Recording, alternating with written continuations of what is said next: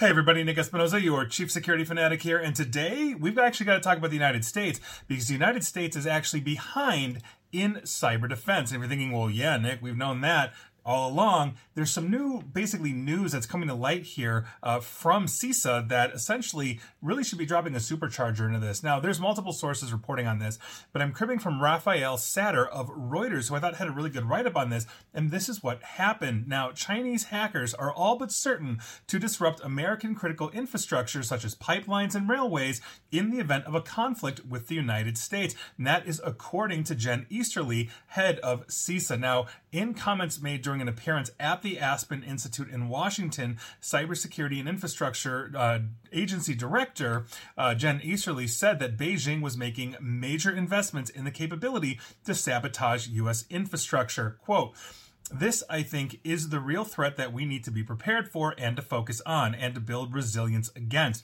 Given the formidable nature of the threat from Chinese state actors, given the size of their capability, given how much resources and effort they're putting into it, it's going to be very, very difficult for us to prevent disruptions from happening.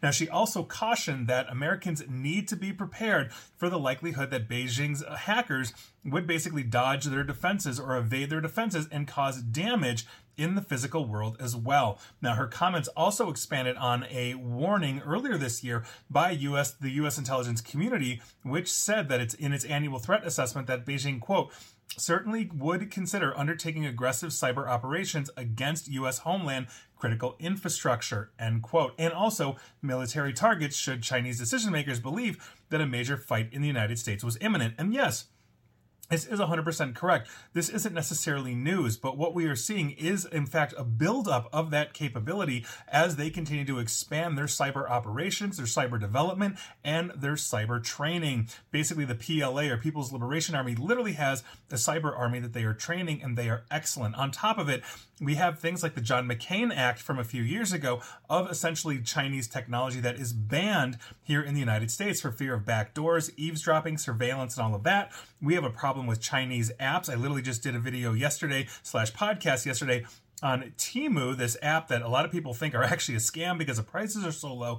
But I talked about access that the Chinese government can, can have and will have per a 2017 law into that app to get information and telemetry on citizens all over the United States, including TikTok as well. TikTok is in that boat. So this is a huge problem. We really need to start understanding that while the internet is an amazing place for communication and collaboration. The darker side of the internet, outside of the dark web and the, the anger on social media and all of that, is that we are also interconnected with all of these intelligence agencies. Every major corporation, organization, government institution has basically a presence on the internet, as we all do. And by virtue of that, it is attackable. And we have seen infrastructure hits before, whether it was, you know, Russian hackers or cutouts you know, hitting SolarWinds or Colonial Pipeline or everything else. But we also know that Chinese cyber operations, as well as disinformation campaigns in places like Hong Kong and Taiwan, have been rather prolific and rather efficient as well. So there's no doubt that they're doing it here. Not to mention, there was a recent report of secret police stations to keep track of Chinese nationals here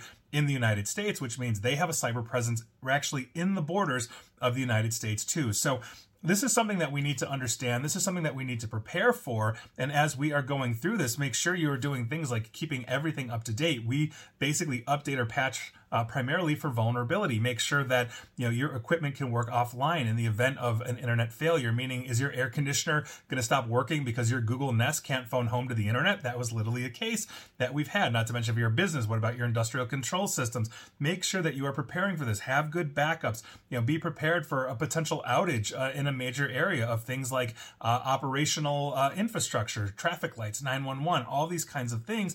As essentially attackers are attempting to find ways into things things, and maybe they have, and they're laying dormant. So this is not a tinfoil hat thing. This is simply preparedness and make sure you are prepared because obviously this is going to be a huge problem. And as things start to escalate in China, uh, or at least I guess with China, as you know they have focused on Taiwan, they're looking at the the Russian invasion of Ukraine as a bit of a, a global reaction slash litmus test to that.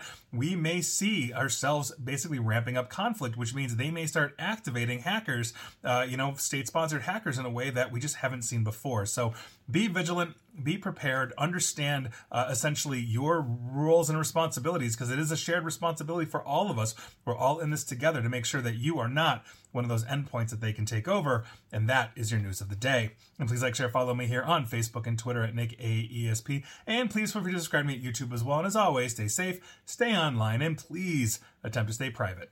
Thanks, everybody.